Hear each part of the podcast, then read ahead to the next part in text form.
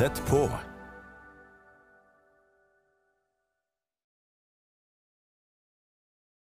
Så hyggelig å være med deg i stua di, eller i bilen, eller hytta, eller ute, ute og går der du er.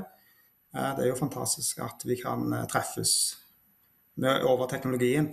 Og i dag håper jeg at du sitter igjen med tre tanker når vi er ferdige med denne, denne praten. Og den ene tanken er at du som ser på nå, du er en kongelig og hellig prest. Nummer to er at din viktigste oppgave er å ofre bønner til Gud. Og tanke nummer tre er at du skal tenke litt friskt rundt bønnelivet ditt. For det trenger vi alle, iallfall jeg. Så det er de tre tankene som jeg håper du sitter igjen med når vi er ferdige. Og så bare ber jeg at dette her blir en velsignelse for deg som ser på. Og takk så mye for at du har tatt tid på å, på å logge inn og, og se, eller se på fjernsynet. Nå skal jeg bruke litt store ord på å beskrive deg som en prest. Eh, Men forestill deg, om du vil, du som en troende, at du, at du ikke bare en tjener i Guds hus, men du er en prest, en kongelig prest. En prest utstyrt med himmelens autoritet, salvet til å tilby åndelig offer og privilegert til å tre inn i det aller helligste. Det kommer vi tilbake til.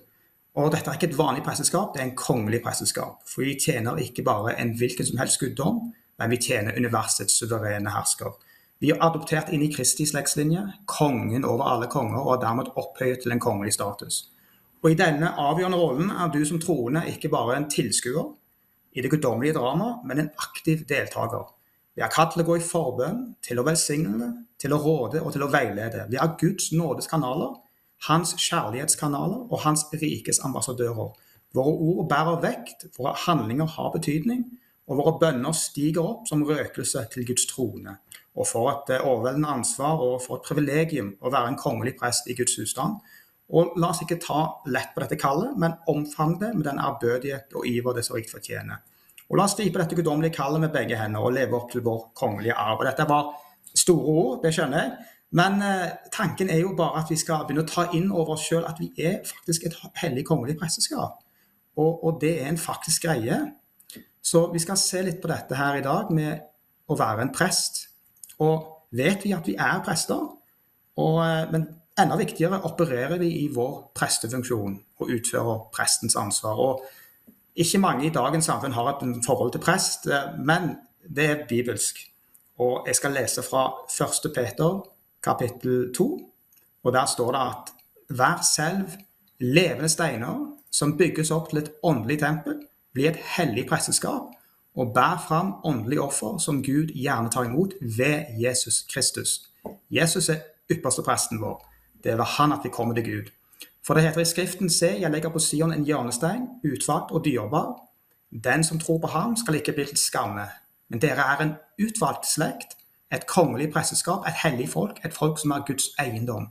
For at dere skal forkynne hans storverk, han som kalte dere fra mørket til sitt underfulle lys. Så ofte så leser jeg dette verset at jeg er et, en utvalgt slekt, et kongelig presteskap, et hellig folk, og det høres veldig fint ut. Men jeg tar ikke inn over meg selv at det faktisk står at jeg er en kongelig prest.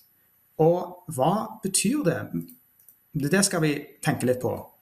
Eh, og det er jo masse vers som sier at vi er prester. I Johannes' åpenbaring kapittel 1 står det og som har gjort oss til et kongerike, til prester for Gud sin far. Han tilhører æren og makten i all evighet. Amen. I Johannes' åpenbaring 5 til et kongerike har du gjort dem til prester for vår Gud, og de skal herske på jorden. I Gamle testamentet, i andre Mosebok, i kapittel 19, der skal det være et kongerike av prester og et hellig folk for meg. Dette er de ord du skal tale til israelittene. Så her eh, ser vi ganske tydelig at eh, Gud kaller oss for prester. Så vi skal søke Gud i bønn, tjene ham, forkynne hans storverk for verden. Og la oss huske på dette store, hellige kallet. Og, og det er ikke en liten greie. Vi har myndighet til å påvirke nasjoners skjebne gjennom dine bønner. ikke sant? Men ofte så tenker vi ikke stort nok om oss sjøl. Og, og, og den autoriteten Gud har gitt oss til å bevege fjell og forandre nasjoner. Det er litt sånn store ord, men eh, vi, vi må tenke litt stort om hva Gud har gitt oss. Og Gud har satt deg i sin kirke, og vi er alle kollektivt kirken, vi som troende. Og det er for å representere ham på jorden, bringe hans rike inn i verden. Ikke sant? La din vilje bli gjort på jorden som i himmelen. Så la oss ta dette på alvor og gå inn i det aller helligste med ydmykhet og ærefrykt, klar til å utøve vår prestelige tjeneste på Guds ære og nasjonens frelse. Og, og, eh, så kanskje hvis det er noen som eh, tror du er en prest, så, eh, jeg, har, jeg kjenner en som de, han blir betegnet som en prest. Han blir så overrasket at de gjør det, men han er jo en prest. Han er en troende mann. Så, så det er helt greit. Og som en prest da, så er jo din primære oppgave først og fremst å tjene Gud, ikke sant? Vi har ofte dette litt bakvendt. Vi tjener først mennesker. Vi ønsker å få alle frelst. Men som en prest, primært, skal du se oppover til Gud og tjene Gud. Og så mennesker. Det er Du har et sånt vakkert bilde i korset, da, at når vi tar imot det Jesus, tror på Jesus, så kommer det tilgivelse ned fra himmelen, ned til jorden til oss. Vi tar imot tilgivelsen. Og som vi har blitt tilgitt, så tilgir vi de rundt oss. Og det er den horisontale tilgivelsen. Så du har et fint bilde av korset.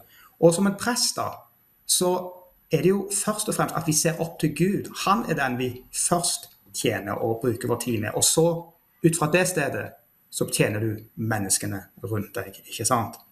Og det er greit å ha den rekkefølgen eh, riktig, fordi hvis ikke så kan man bli eh, utbrent, eller du kan bli du kan, Altså, du Ja, du kan eh, slite litt og ikke flyte i det Gud vil du skal gjøre. Eh, jeg har Ja, se der. Nå har vi brukt noen minutter. Og siden vi snakker om prester, la oss eh, dvele litt på dette med Salomos tempel. Og jeg vet ikke om du ser for deg et bilde av Salomos tempel, eller om jeg klarer å vise deg et bilde på, på skjermen. Men det du har er, på Salomos tempel, er at du har basically en uh, stor Hvis jeg viser Klarer du å se? Nei, du ser ingenting. Ok, Men du kan google Salomos tempel. Du har en stor uh, ytre, uh, ytre gård med en sånn stor vegg rundt. Og så har du en sånn stor type uteplass. Og På bildene så er det ingen mennesker der, men i realiteten så var det jo mye som skjedde i den ytre forgården. Men så har du en indre forgård, og da har du en mur innenfor muren. Og der har du der, der alt det viktige skjer. altså Der har du det helligste og det aller helligste stedet.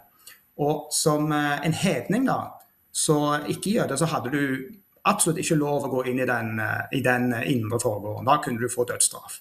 Eh, og som jøde så måtte du selvfølgelig være en press, eller du måtte være, gå gjennom en renselsesprosess for å komme inn i det, den indre forgården. Og, og det har jo endra seg nå, da, siden Jesus kom og døde for oss, sto opp igjen og er vår ypperste prest, så har mye endra seg siden den gang. Men tenk på et bilde at det aller helligste og det helligste Dette representerer på en måte vårt indre liv som troende. Det, det handler om vårt fellesskap med Gud. Det er det nære forholdet med Gud, der vi kommer med våre bønner og påkaller Gud med ærefrykt og kjærlighet. Og til og med som far, for Jesus lærte oss å kalle Gud for vår far i himmelen.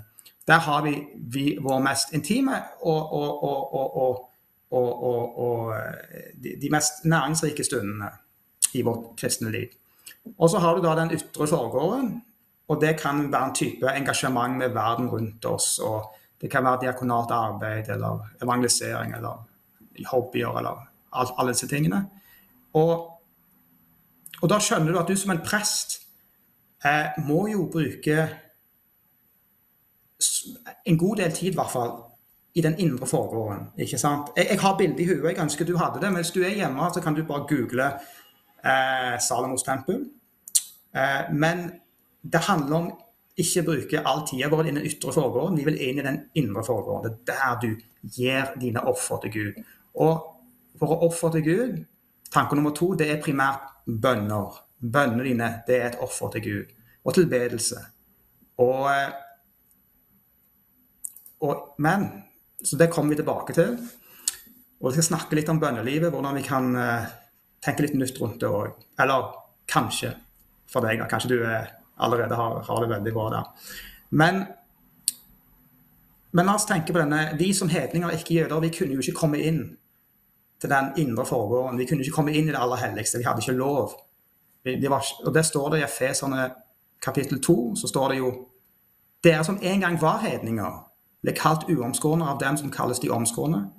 De som er omskåret på kroppen av menneskehånd. Husk da at dere en gang var uten Kristus, Dere var utestengt fra borgerretten i Israel og hadde ikke del i paktene og løftet, og var derfor uten håp og uten Gud i verden. Jeg vil bare si noe at eh, Verden kan være et ganske brutalt sted, men som en, som, en, som en Guds barn så vil du aldri være uten håp.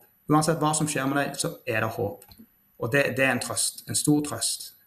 Halleluja. Så du er ikke uten håp. Du har håp. Alltid håp. Uansett hva som skjer, så har du håp.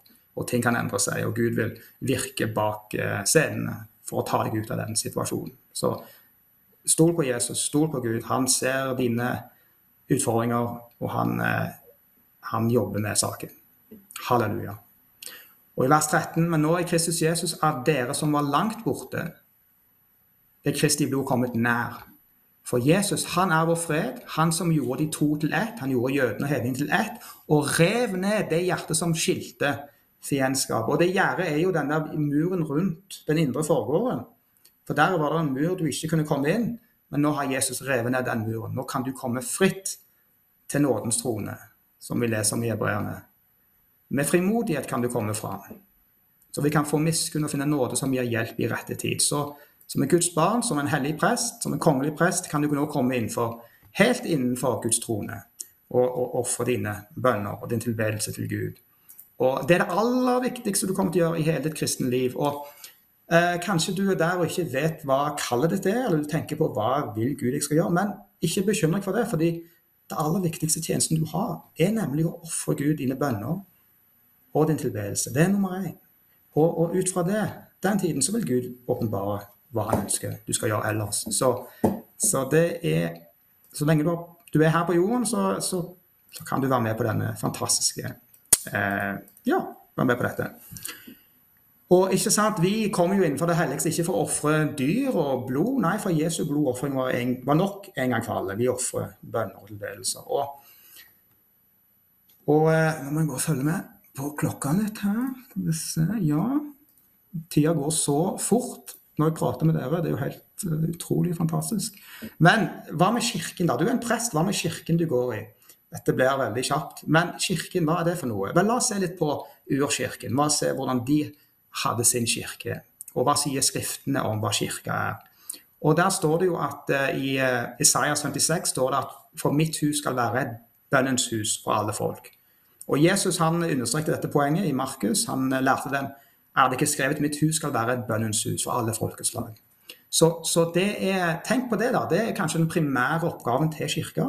er Å være et bønnens hus. Det er der du går for sine bønner. Det er kanskje ikke det du tenker på i dag.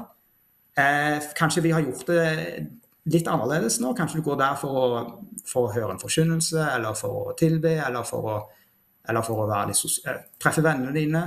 Men det er ganske interessant at den primære grunnen for å gå til kirka er for å ofre dine bønner. Og, og, og, det er en fantastisk tanke som jeg, jeg, er veldig glad i. Og så Kirken det er et bønnens hus. Og eh, i noen sånne katolske land så er jo kirken alltid åpen, og det er ganske fint. da, Det er litt eh, eh, at kirken er åpen, i hvert fall. At den er kanskje sentralt i byen. og Der kan du gå inn og ofre dine bønner. Men det, det er kanskje ikke så, så, praktisk her og nå for oss. Eh, så vi må eh, finne andre måter å, å be utover dagen. Fordi det vi ser med disiplene, var at de hadde bønnetidene sine. De ba rundt den tredje timen om dagen, den sjette timen, den niende timen. Ved midnatt ba de. Så de hadde en sånn syklus i dagen som kan være veldig sunt for oss å tenke litt rundt. At bønn blir liksom en, en, en, en greie i dagen vår. At vi tar et lite øyeblikk og sier noen bønner til Gud. På den måten så nullstiller vi oss litt fra, fra hverdagens kaos og, og, og hektisk eh, Ja, det er veldig travelt, ikke sant? Så vi kan ta noen minutter. Finne en, tid og bare si noen bønner til Gud. Det kan være, kan være veldig nyttig. Eh, så eh, Og slik det var med kirken i, eh, i, i, i urkirken, så hadde de eh, dette begrepet med bet tiffela. Nå, nå uttaler jeg kanskje ikke det riktig, men det er bønnens hus.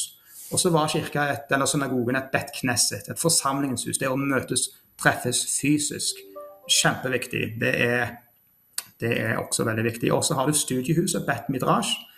Og, og, dette var de tre grunnleggende tingene. Det var å lære å forstå Guds ord, det var å møtes sammen og, og ofre bønner og tilbedelse til Gud. Et, et levende menighet. Og jeg skal skal komme tilbake til et sånt eksempel fra en bok som jeg skal passe på at jeg har nok tid til det. Skal vi se hvordan ligger vi an. Ja, tida flyr. Så OK. Så vi skal treffes. Bruk tid i den indre forgården. Du er en prest. Du har autoritet fra Gud til å be, ofre bønner. Og dine bønner de kommer jo opp som røkelse framfor nådens trone, ikke sant? Og, og du vet, før i tida, langt tilbake, så var det jo bare de førstefødte som var prester til Gud. Og så var det bare levittene som var prester til Gud. Eh, men i dag, hellig pris Gud, så er vi alle prester framfor Gud. Og vi har et større presteskap enn levitene, fordi eh, Jesus eh, var av et større presteskap som var Melkesedek. Og, og, det er du en del av òg. Så du er, du er, en større enn de gamle prestene. Og som en prest, en hellig prest, så kan du ofre tilbedelse til Gud, bønner til Gud. Du kan være en mellommann mellom Gud og mennesker til de rundt deg. Du kan undervise Guds ord. Du kan velsigne halleluja. Du kan velsigne de rundt deg. Det er din rolle som en prest. Du har en profetisk rolle som en prest. Og, og, dette har du som et Guds barn. Dette har du allerede. Det er ikke et kall. Dette er noe Gud har erklært du er. Du er en hellig kongelig prest framfor ham. Og så pris Gud. Det er større enn vi tror, så vi kan virkelig velsigne de rundt oss. Og og du kan eh, be for landet ditt. Det står jo der at hvis dette folk, folket som mitt navn har nevnt over, ydmyker seg og ber, søker meg og vender om fra sin onde ferd, og de hører fra himmelen og tilgir folkets synder og helbreder deres land. Så du kan be for landet ditt òg. Ikke sant? Halleluja. Og er du ikke alene som ber?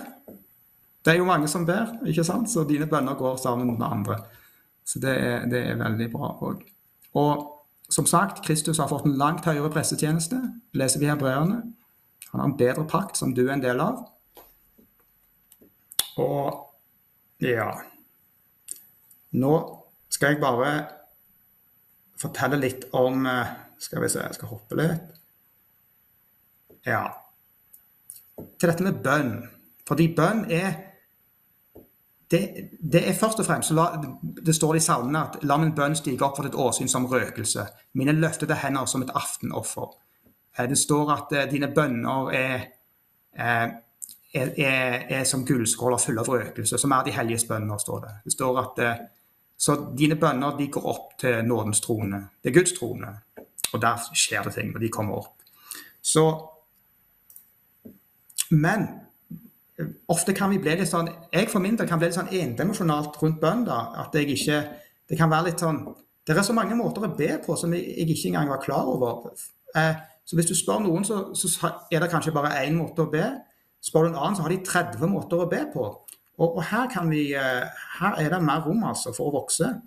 Og for eksempel, så du, har, du kan jo bare be sånn intellektuelt eh, med hodet, og så kan du be i ånden. Det er jo annerledes. Så, altså, finnes det sånne bønneapper i dag. Og eh, du kan laste ned en bønneapp, og der kommer det bønner. Hvis du liker bønner, kan du be de ut. Morgen, kveld, på dagen. Fine bønner. Og, eh, og så finnes det mange måter å be på. Og så finnes det bønnebøker som du kan be ut. Jeg fant en bønnebok her fra biblioteket. Dette er en norsk en, det er ikke en som jeg kommer til å bruke. men men her er det bønner som du kan lese fra Augustin, fra Frans av Assisi. Eh, og, og, du kan bare lese ut disse bønnene. Det er, det, det er bønner til Gud, og, du, og, de blir dine bønner når du ber de ut. Så tenk litt eh, friskt og nytt rundt bønnelivet ditt. Og Jeg var på et fint bønnemøte forleden dag, og der var det, det var mange typer bønner. Det var bønn i ånden, det var bønn, liksom bønn med hodet, og så var det bønn bare med med sang og med salmer.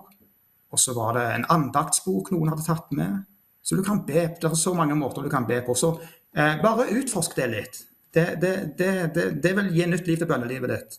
Og, og, og, da vil du gå inn i det kallet ditt. Primær, eller du vil gå inn i rollen din som en, som en hellig kongelig prest. For det er ikke et kall engang, det er bare noe du er. Du er en hellig kongelig prest. og Du kan komme framfor Guds trone med dine, med dine bønner. Halleluja. Og,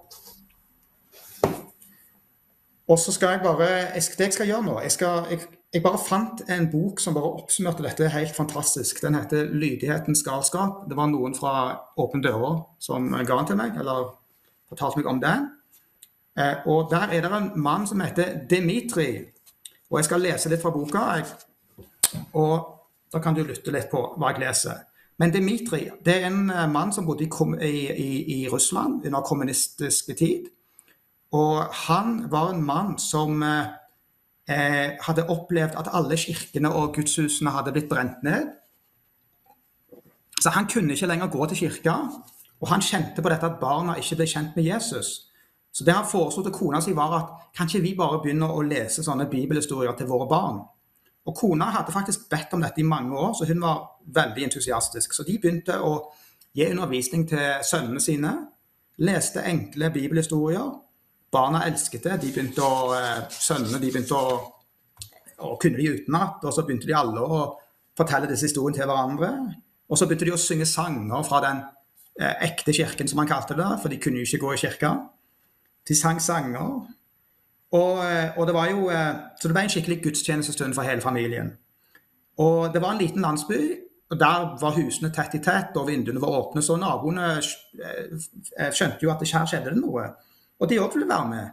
Så kom det Først kom det Det vokste til 25 personer. Og så kom det plutselig 50 personer. Og så kom jo myndighetene og trua med at dette måtte ta slutt. Og, og de sa jo at at du kan ikke drive med en menighet. Og da svarte Dimitri hvordan kan dere si noe sånt? Jeg har ingen religiøs utdannelse, jeg er ingen pastor. Dette er ikke et kirkebygg.